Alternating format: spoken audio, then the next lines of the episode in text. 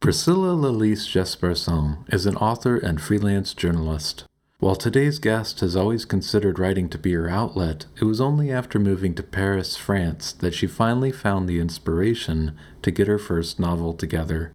A second book came soon after, and she also hit her stride as a freelance journalist, writing for the Washington Post and other outlets.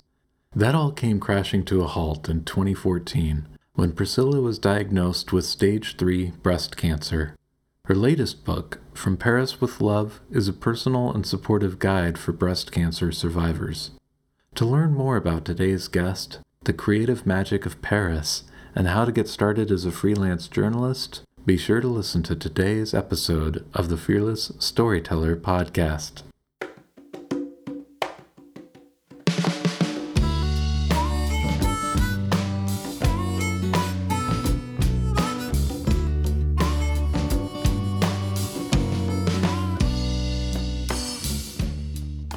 Hello, and welcome to the Fearless Storyteller podcast. I'm your host, Ethan Freckleton. Have you ever noticed how fear stops us from creating and sharing our best work? Join the Fearless Storyteller as we explore the heart and soul of writing stories, songs, and scripts that sell with the people who write them.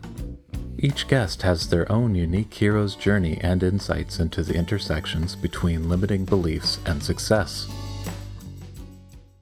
In exchange for your support on Patreon, you'll receive monthly one on one sessions with yours truly. I'm a certified master life coach, and I've worked with best selling authors, award winning filmmakers, and everything in between. Help fund the show today and get the support you need to take the next step forward on your own unique journey as a storyteller. Again, visit patreon.com forward slash Ethan. All right enough with that. On to today's show. Priscilla Lalisse Jespersen, welcome to the Fearless Storyteller podcast. Thank you. Thank you for having me. Hey, it's my pleasure. For people who may not know who you are, what would you like to share about yourself? Sure. I am an American writer. I um I lived in France for 15 years, almost 16 years, and I recently relocated um, to the United States, where I'm from. Mm-hmm. Uh, I grew up in Alabama, uh, even though I haven't lived there in decades. Um, mm-hmm. That's where that's where I'm from. That's where I grew up, and uh, I'm a writer. Yeah, and you're a writer. you are a writer, and hence here you are.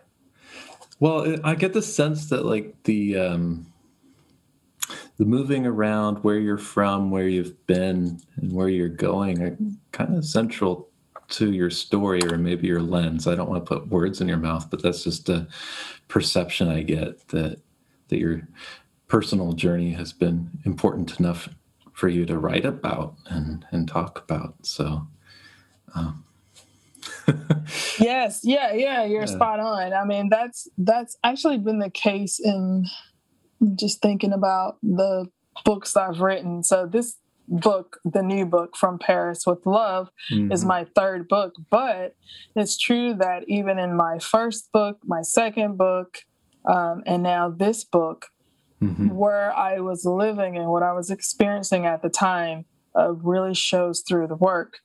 Um, yeah. So what is it? What is it like? First of all, maybe you know, just to contextualize it all, like and put it to writing as well. Like, why writing? Why did what attracted you to that, and how did you get started? Writing for me has always been my outlet. I don't really know how it started. I just remember um, being nine years old, about nine years old. I was at church. My grandmother asked me to um, be the secretary of Sunday school. Mm. Big job for a nine year old. Right? I had to yeah. take notes, or, or as she called them, I had to take the minutes.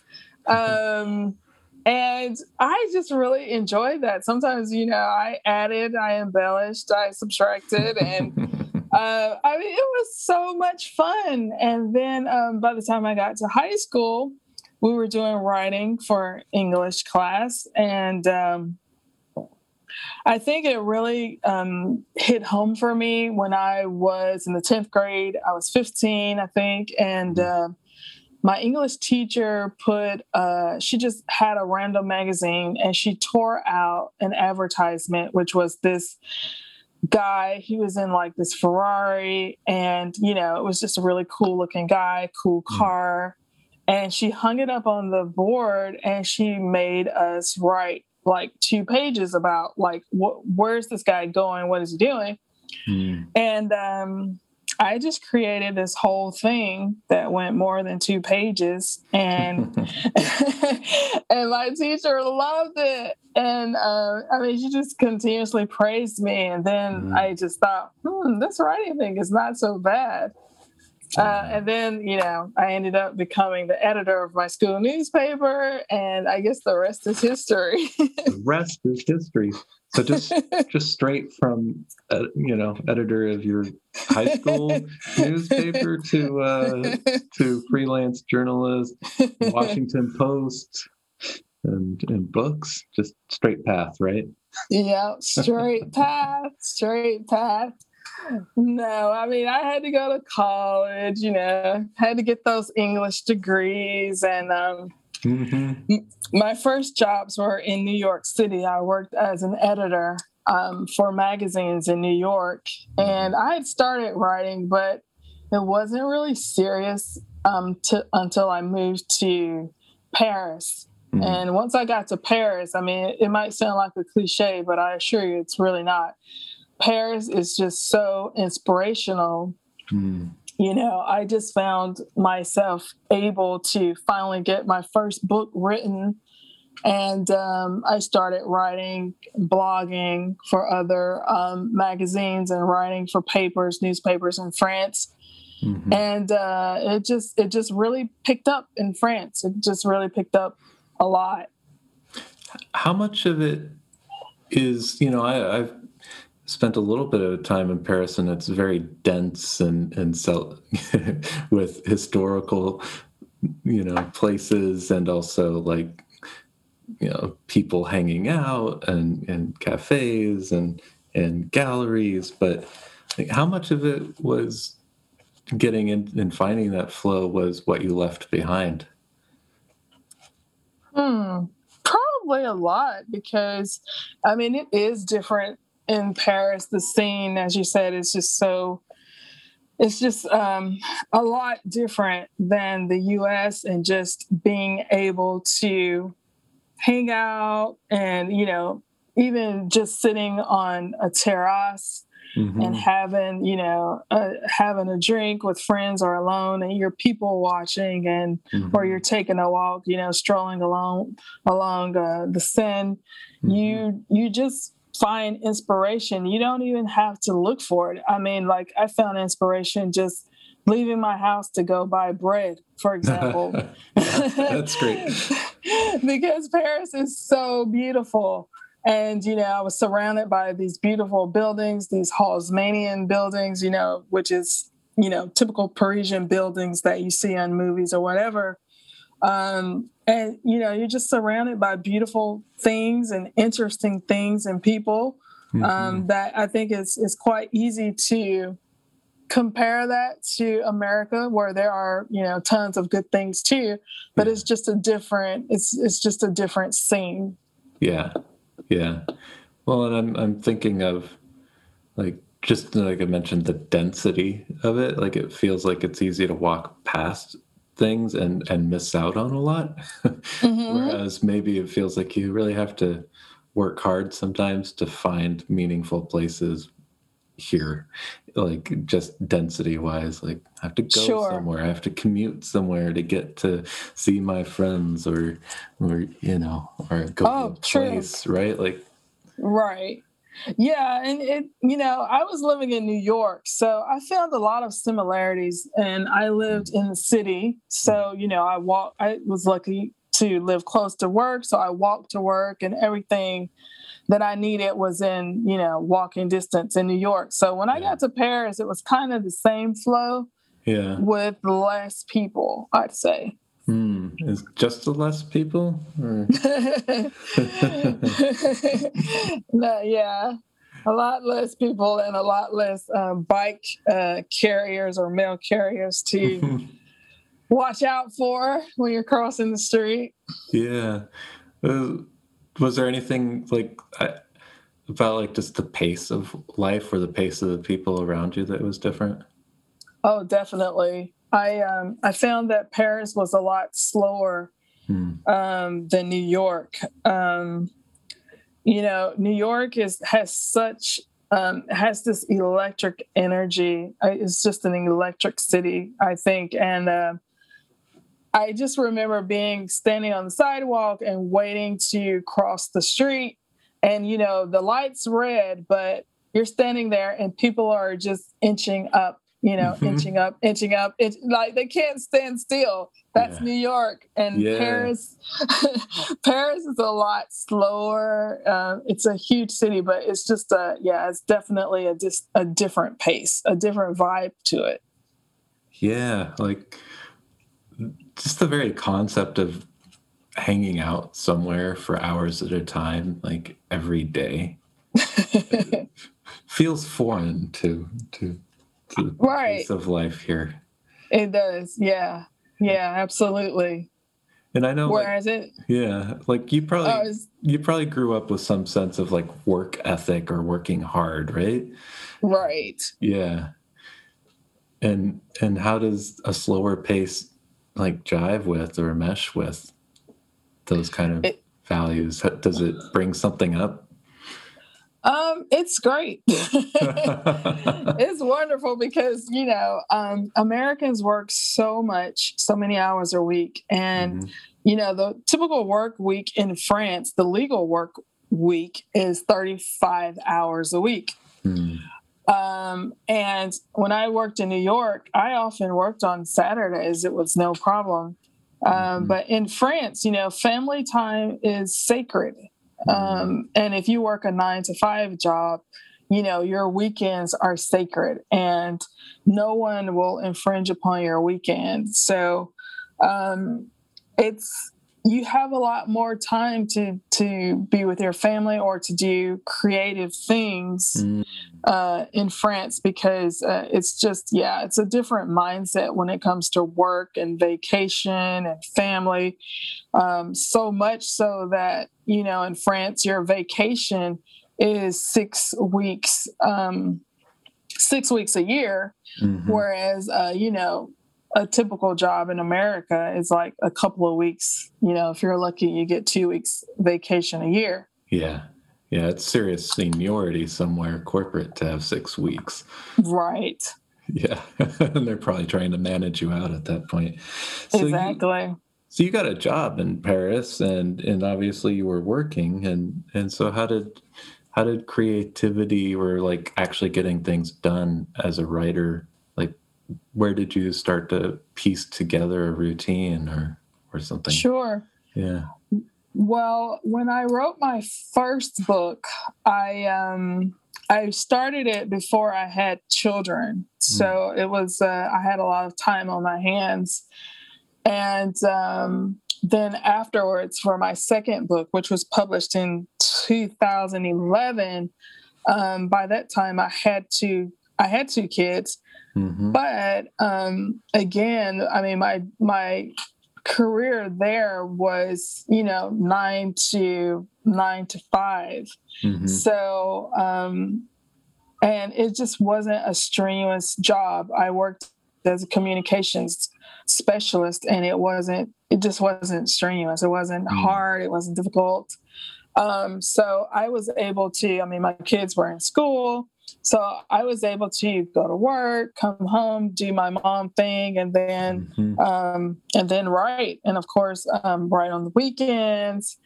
So it was it was it was simple. Yeah, it, I mean it was fairly simple. I would say that the second the second book was easier than the first. Um, hmm.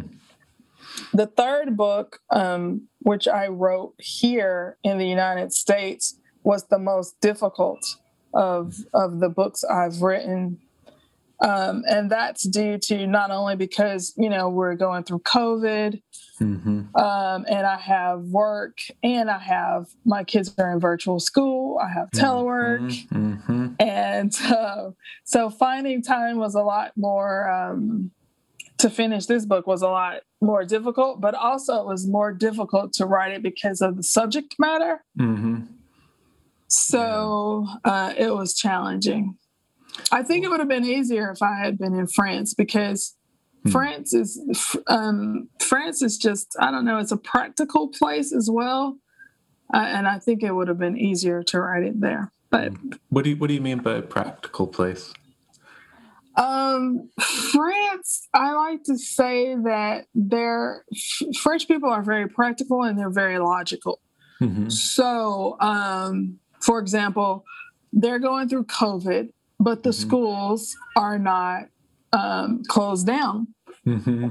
because they, you know, research shows that you know kids don't um, they don't get COVID as easy as adults and so, anyway, the research and science showed that it was better to have the kids in school mm-hmm. and parents have to work. So, kids in France are in school. Mm-hmm. Uh, so parents are not doing the the you know telework and virtual tech teacher and tech yeah. support. Thank you. Yes. You yes. know. Yeah. So um, yeah, that's why I think it, it could have been easier to write it in France. I would have had even more time and support um, from the quote unquote system. I guess. yeah. yeah. And also, France is, you know, if you're if you're suffering or if you're you're ill or anything like that, it's easier to take off work yeah. um, than it is here in the U.S. Mm. Well, so let's let's talk about writing a book in COVID about a difficult subject. You know, well, I guess one is why why do it, and two is how do you how do you how did you get find a groove or did you find a groove in doing it yeah i i started this book um wow when did i start this book exactly well i'll tell you what i did i um i started taking notes for the book in 2014 mm. when i was diagnosed with breast cancer mm-hmm. and i um you know, I started my treatment. So I knew that I was going to write a book about it. I mm-hmm. didn't know what the book would look like, but I knew I'd write about it. So I, I was taking notes all alone, but I didn't seriously start writing it until last year. Mm-hmm. And um, I was having a lot of difficulty writing it because of, you know, it was very hard to revisit the subject mm-hmm. I found. Mm-hmm. And um, but I honestly I got tired of um, not having the book available to give to other breast cancer survivors. Mm. So I kept every time I'd have a conversation with someone, I would say, "Oh my God, I wish I'd finished that book. I have to finish it." So um, last year, I decided, okay, let's get this done. And then when COVID hit, which is about you know, a couple of months before I said, uh, a couple of months after I said, okay, I have to get this book done. Mm-hmm. Um, it just made it more urgent um, mm-hmm. somehow. And um, I just said, I have to do it, you know. Mm-hmm. I don't know if this is end times or what, but I have to get this book finished. I imagine if you, well, you know, speaking for myself, losing momentum in you know with everything going on would probably be detrimental to ever finishing the project. sure. Yeah. No, it was yeah. quite the opposite. It was like, oh, okay, I got to get this done. Like, yeah, this has to be done. I don't know what's going to happen. Um, and so, yeah, I was able to gain momentum.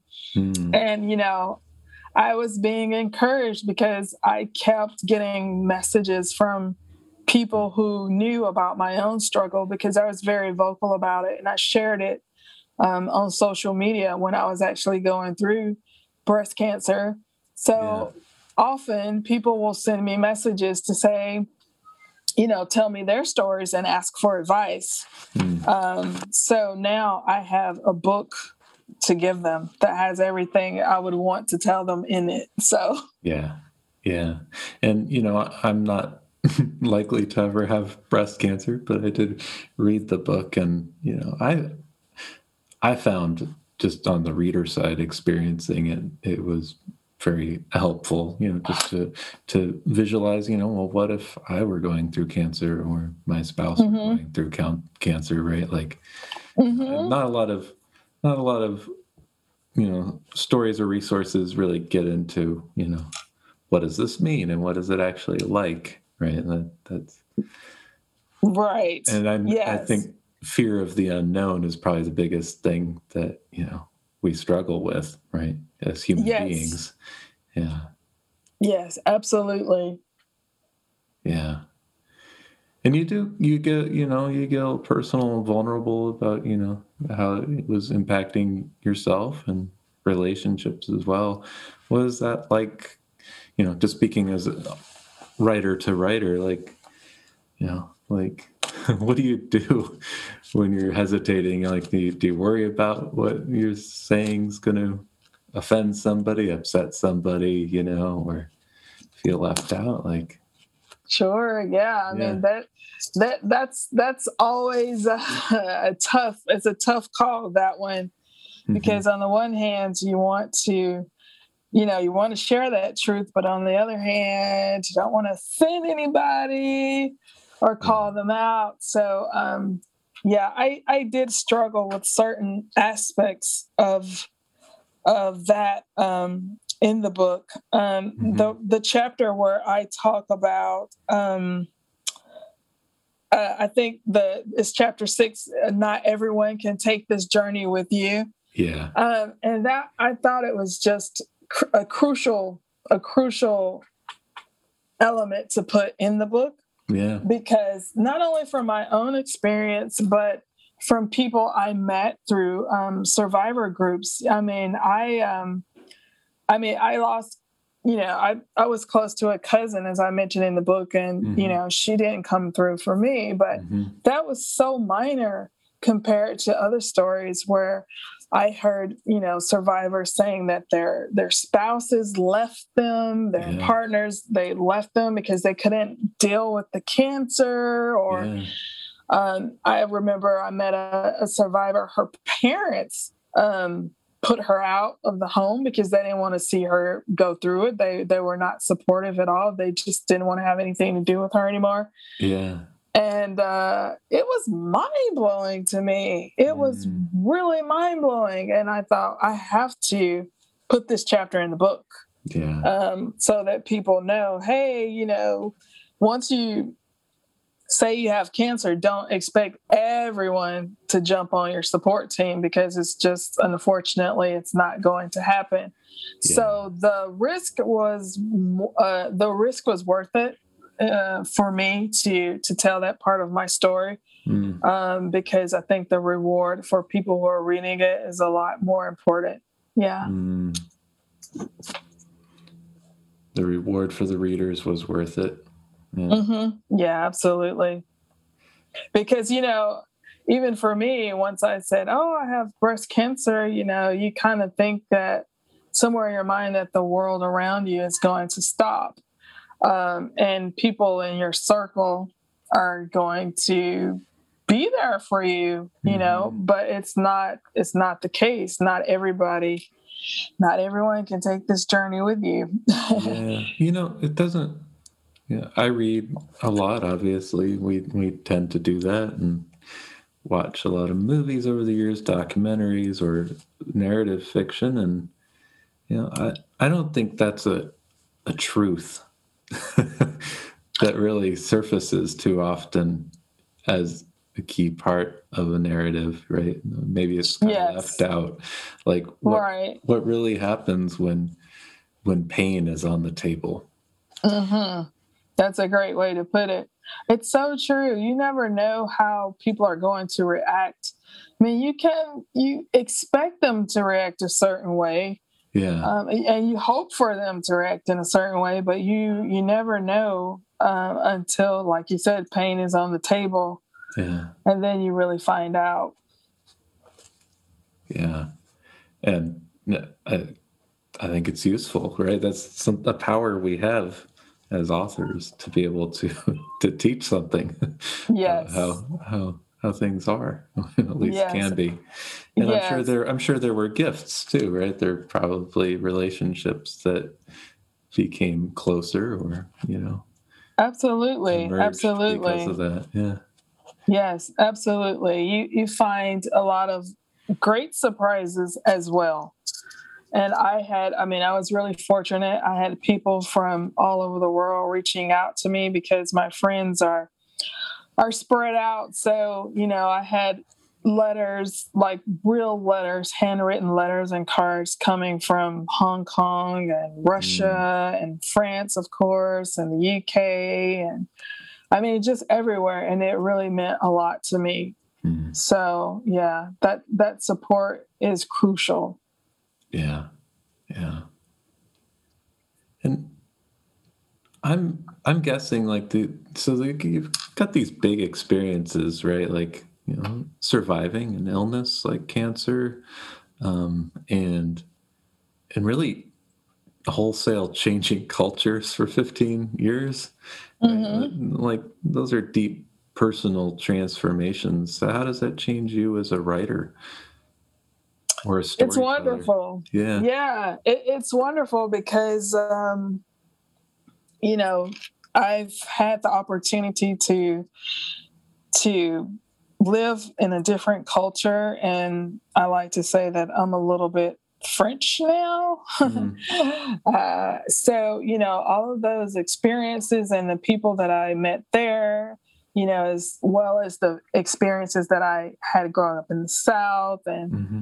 my experiences in New York. I mean, all of these things have shaped me into the person that I am. So I feel like I'm, you know, as a storyteller, I have all of this influence now. I have a mm. bigger world view um, than perhaps, you know, someone who hasn't traveled or hasn't, you know, decided not to move away or meet new people or, you know, whatever um, but you know not staying in the same spot and being able to see different things and meet different people it's definitely enriched me as a storyteller yeah it's enriched me as a person which is you know which has thereby enriched me as a storyteller yeah and so you mentioned an interesting word there influence mm-hmm. like I, said, I have so much influence mm-hmm. Yeah, that, that almost like that word implies some things, like right. Like,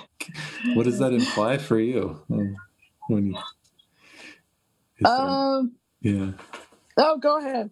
I was just, you know, I get the sense almost of like there's like a, you know, rec- there's like power or a mission, right? Like, like some.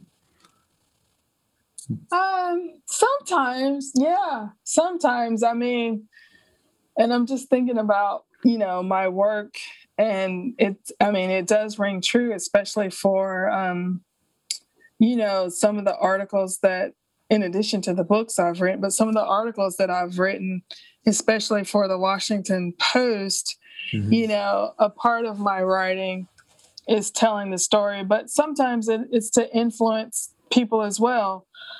Um, I wrote an article not too long ago about the travel ban and how it's devastating um, to couples and families who are separated because uh, you know of COVID and the the borders are shut down. Yeah, and um, I put these compelling stories forward where you know these people were just at their wits end. I had one lady that I interviewed um, and she just had a baby and mm-hmm. um, luckily her spouse was able to come at the very last minute but but you know these stories are not really in the spotlight a lot i don't know if people know that there are so many thousands and thousands of people suffering who haven't seen their partners and families in over a year now because yeah. of the travel ban. And so when I wrote this article, it ended up getting um, tweeted and retweeted and retweeted. I mean, it just it just kept going like it took a life of its own. Yeah. And I'd like to think that it helped, um, if nothing else, it put the spotlight on what people are going through. Yeah. You know, and hopefully it um, hopefully it added to the influx of voices asking, you know, these different representatives to try to find a solution, even if it was just a temporary waiver, special visa for these people to be able to come together. Yeah. Yeah. Is that the one? Was it Love is Not Tourism? Love is Not Tourism. That's yes. great title. I haven't had a chance to read it, but I got yeah. pretty clear sense there. Yeah. So yes. this, this, the spotlight that you mentioned like it's a really powerful tool if you're if you're able to shine a spotlight somewhere and have that published with mm-hmm. a lot of, with a lot of circulation um, sure is, is like why you know it's almost a leading question because maybe it's not the reason but like so why do freelance writing for the washington post what do you get out of it well i I started working as a freelance writer for them in 2013. Mm-hmm. And I started because I was I was in Paris and I was blogging a lot. Mm-hmm. Um, but I wanted to write something on a bigger scale.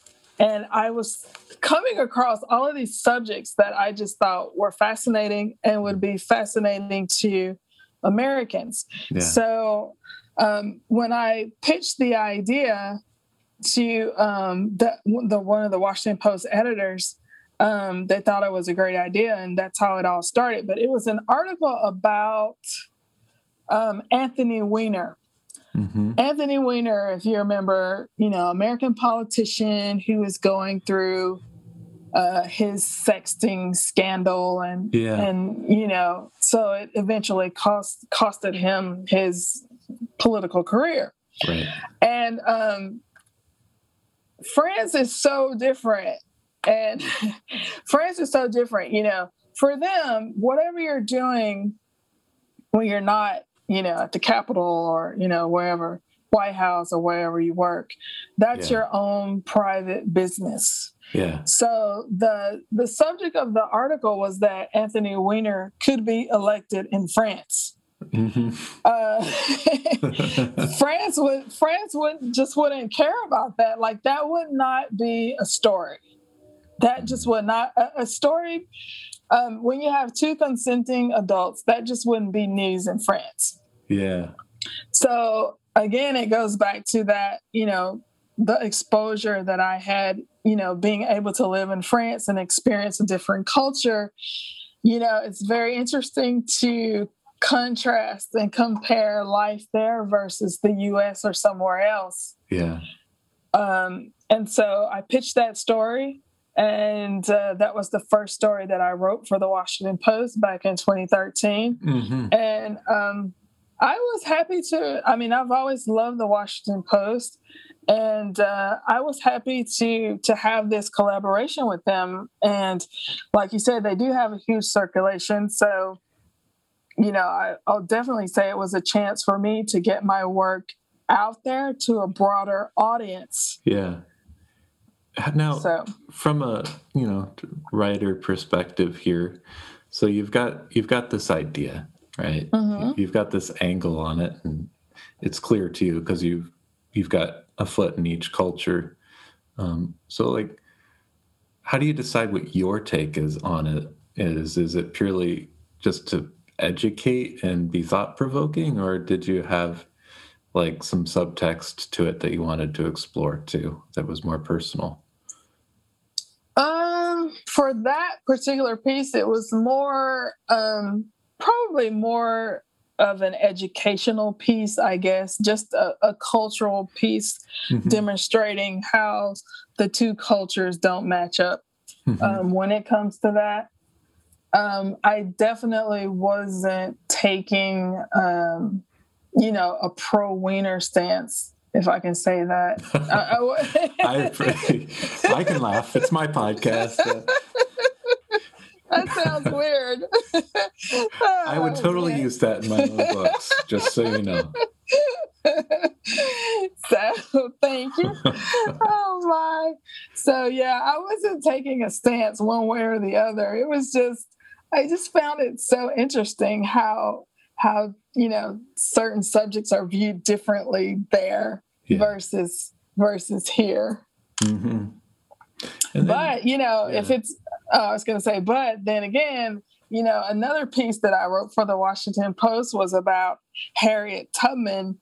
Um, yeah. And I was that definitely was a little bit more of, hey, you shouldn't be doing that. Um, uh, just for context, it, Russell Simmons had uh, had a video out, and it was some type of spoof with Harriet Tubman, mm-hmm. and you know those the you know slavery and things like that. Um, and you know making fun of slavery and harriet tubman it was just like a no no it was yeah. just like no we are not going to do this. This is not funny. So you know it depends on the piece i suppose what what my underlying intentions could be. You know sometimes it has to be you know just totally journalistic uh, with no you know bias or whatsoever. Yeah. Uh, you know sometimes when i write things for a financial newspaper or something like that. It's just the facts. But, you know, sometimes I do have a chance to um, give my own sort of opinion about it. Yeah. Well, in this day and age, right? So, you know, you got work that spans almost a decade, say, just with the Washington Post, right? Like, how much, like, are there clear, is it like still like kind of siloed in terms of the different categories of writing that you do just freelance for that? Or is it kind of like gotten a little more um i guess organic and a little more fluid in terms of what the rules are of what you can and can't include in specific pieces or mix together? Um i guess it depends on which section you're writing for. Yeah when I first started, I was writing for a, pati- a particular section that doesn't exist anymore. Okay. Um, but it was all of the articles, all, excuse me, all of the articles were based on women's, uh, from a, a, female perspective. So women's mm-hmm. viewpoints it was coming from that. So that was a little bit different. But since then, um, I've been writing for different sections. So it just uh, yeah, it just depends on the section and what the assignment is. Really, mm-hmm. it's a mm-hmm. little bit hard to say. Yeah. Okay. And are you pitching for your assignment, or do you like? Are there like calls for pitches, or both? Both, both actually. Yes. Okay. And I always love it when they, you know, they call me and ask me to write something. I, I don't know why, but I find it easier if they say, Hey, can you write about this? I don't know. For some reason, it just seems easier. Yeah. Um, and then, but, you know, and then I pitch to them as well. Yeah. And like if somebody, say, we're interested in, in, say, writing freelance articles for newspapers and magazines, like, like taking this as a specific example, like like how would you get started? How would you tap into that? Would you blind, sure. would you blind pitch or would you contact somebody and ask what they're looking for or how would that work? Yes, I mean for the Washington Post, they have a talent network mm-hmm. um, for new people. You can go to the talent network. You can sign up. You put your sort of put your resume there and you can pitch to any of the editors there. Hmm. Um, for me, if I'm going to pitch to a different um, outlet, then I would. What I usually do is I go and I look and see if they're um, if they're taking submissions, if they're taking queries, you know, mm-hmm. if they're mm-hmm. asking for pieces, and if I don't see any of that information, you know, I'll write up uh, I'll write up a pitch and send it to uh, the editor or whomever, is listed listed there for for that. And mm-hmm. I'll just write up the pitch, and you know, you want to put in um, you don't want to put, of course, the full piece that you're planning to write, yeah. but you do want to give them enough details as to let them know, you know, what the subject is and, you know, where you're going with it. And then you also want to put your writing experience, even if you don't put, you know, you don't have to put your whole resume. I don't put my whole resume, but I might put, you know, just the basics, like a, at least a paragraph, mm-hmm. you know, and let them know who you are. And that helps them establish, you know, why they should accept your pitch and, you know, mm-hmm. that you're qualified to to write. So kind of a credibility. Is it just writing experiences or is it also some identity piece to that, depending? Mm, I guess it. I guess it. It depends. Yeah, I guess it depends. Um, yeah, I, I think it would depend on the outlet. Mm. So, how did you like, like, just getting started with that? Like, like, how did you learn to write a pitch, or you know, or has your process have, evolved over time? Sure, I I wasn't too good um, I wasn't too good in the beginning. I didn't like doing it at all. The same reason I don't like writing, uh, you know, the queries for books. mm-hmm. Mm-hmm. Uh, wow, that's just painful. Um, but I have a really good friend. Um, her name is Carolyn Munsell. She's mm-hmm. American. Um, she used to live in Paris, and she had um, a communications business and she's she's really excellent at what she does and she actually served as my PR manager for my first book and mm. she taught me how to do it. she taught me how to do it and um that's cool. So, I mean, if you're having, if people are having trouble with that, you can. There are classes, there are great editors out there, great writers who specialize in that and I mean, it's something you can definitely learn relatively easy. It's not not a born talent. um, it, I mean, it could be for me. I just found it painful. I was yeah. like, uh, you know, it's enough just, for a lot of people to to not even try, right? It is, especially when you have like a big outlet. I mean, you know, yeah. it can be intimidating. It can yeah. be really intimidating um, when I pitched myself as a writer in Paris, you know, for all of the really popular um, blogs that were going at the time, mm-hmm. I didn't, you know, I wasn't a professional pitcher. I just said, "Hey, I have these master's degrees in English, and mm-hmm. you know, I just, I just moved from New York, and uh, you know, and luckily, you know, they gave me a chance. And then once you have one chance, it's easier to, you know, after people see your writing it's easier to go to different places. But it can be quite intimidating if you're if you're pitching um, for the first time. But you know you can't let that stop you. Absolutely not. Um, no. so yeah no just get out there and get some help writing your pitch if you need to and then you know go for it when when should you ask for help because i imagine you could do the thing where you just pitch and you don't really get feedback or you get the generic you know, no, thank you. And you could just keep doing that forever. Right. And um, decide that you're a failure, right? I, exactly. Yeah. I think, I'm pretty sure, I'm trying to think, I had run across, I'm sorry, I can't remember, but there are professionals out there who will, you know, you can send them your pitch and they'll tell you, you know, what's good about it or mm. where you need to improve.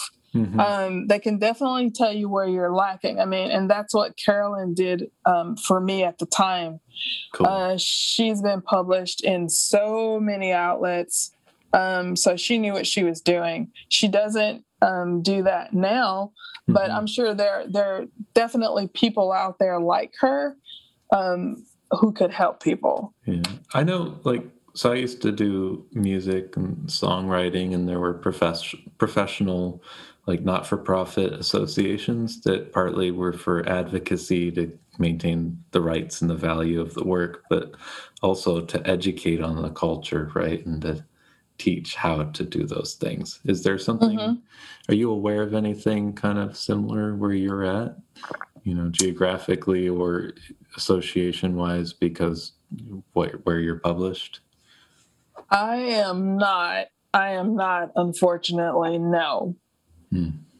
And that's okay. You know, I'm not aware of anything. So, yeah. But you hmm. never know. And so, hey, I've got, you know, this is just top of mind that doesn't necessarily have to do with, with you, but I'm guessing you have a take on it. So, you know, I hear this a lot, that, you know, from people who are like, you know, like if I say, you ever thought about writing a book? And most often, I, yeah, because I guess it's a big cultural thing. That you know, a lot of people are like, well, yeah, but I'm not much of a writer, right? Mm-hmm.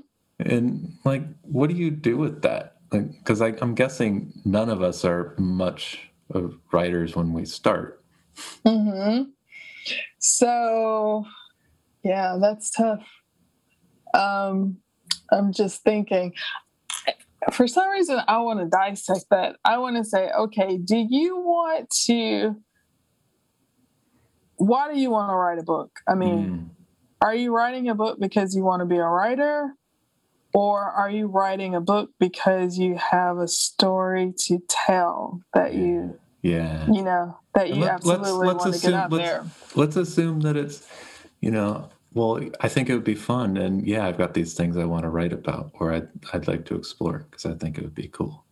You know? mm-hmm. So they've got the stories, but they don't think, you know, they don't think they have the ability to execute ability to execute it. Well, yeah, I'm sure most people who start out don't. I know I didn't. Um, yeah think I had the ability to write a book because it just seems so daunting, right? Yeah, yeah, it's a huge undertaking. It looks like it's it's crazy when you think about it.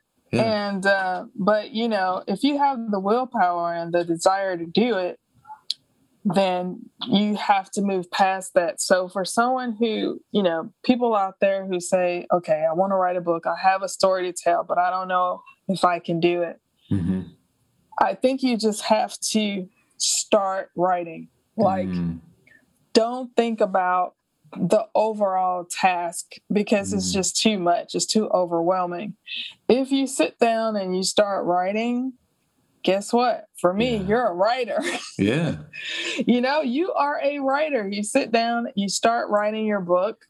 You you know, no matter how difficult it is, you just have to do it and get the words out on the paper. Yeah.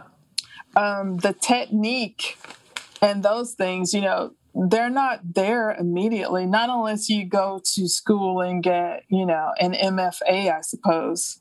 Um, but then you're having it. to practice, I guess. But then you've, yeah, exactly. You still have to practice and do it, right? Yeah. So I think that people, I think the most important thing is to not get caught up in the fear of not being able to do it, of not having the ability. Mm. If you start and you get the words out, you get the words on paper, you will always have time to perfect the technique and, you know, do the editing, but you definitely cannot edit a blank page as yeah. we like to say. Yeah. So I think you, you you can't get caught up in the inability of writing. You just have to write. You just have to write and write and write. Yeah, and you, when you write and write, you know, just does like a the perfect first draft come out, or like you you have a, some process beyond that? In my experience, no. um, the first book that I wrote, um, I had a really great editor who helped me a lot. You know, with seeing um, with the with the specific scenes. I believe I'm trying to remember, um, but I think with the second and third book they were much easier because I learned some things in the first and you know writing the first book. So you do learn as you go along, mm-hmm. and you know there are things that a good editor will be able to help you with and explain to you. And then I think we also have we have insight. You know, if you're a reader if you are a big reader, you know, you'll have some insight as well. Mm-hmm. I think you, you have more insight than you know um, yeah. that translates to your own story. I think that's true. Yeah. You kind of have taste built in just from consuming the type of book you like to read. Assuming right. assuming that's right. what you're going to write. right. yeah.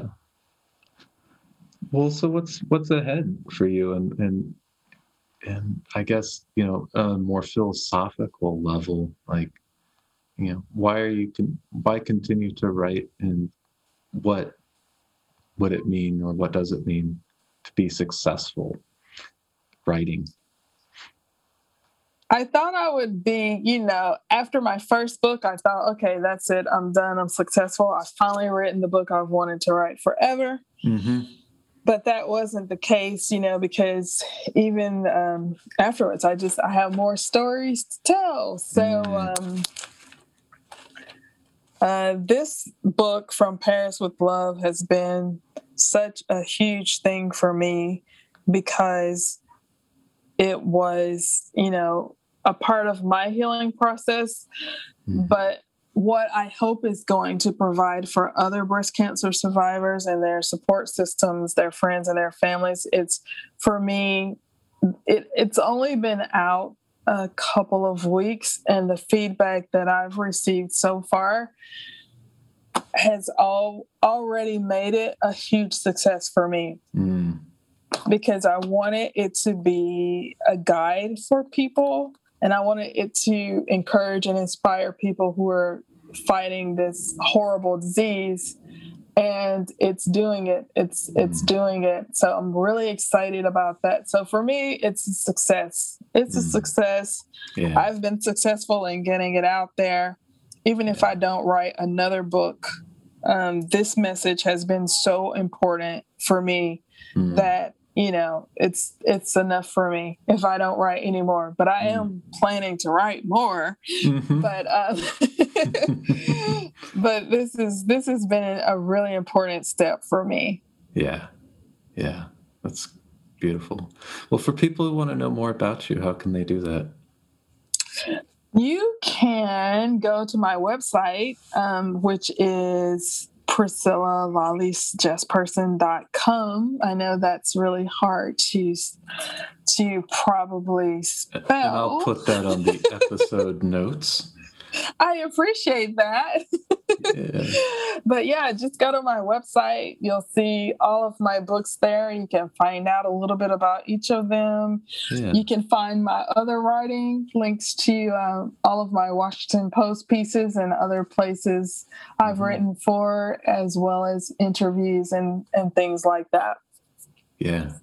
And I encourage anybody who's interested in the idea of you know writing and pitching to to see the range of, of topics you've covered actually with, with the Washington Post. It's definitely, you know, there's some range there to, to provoke thought.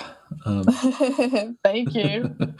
and yeah, and so the latest book again, the title, because maybe that's easier to Google as well. Oh, yeah, absolutely. So the title is From Paris with Love yeah. a personal and supportive guide to breast cancer. Yeah, I'm sure people will, will have an easier time finding that as well. Mm-hmm. Well, Priscilla, it's been a pleasure having you on the podcast. Thank you, Ethan. I've had such a good time. Thank you for having me. Yeah, my pleasure. I hope you've enjoyed today's episode of The Fearless Storyteller. As a reminder, any and all links can be found in the show notes. And if you're enjoying this podcast, will you please consider leaving a review? By doing so, you'll be helping new listeners discover the Fearless Storyteller podcast.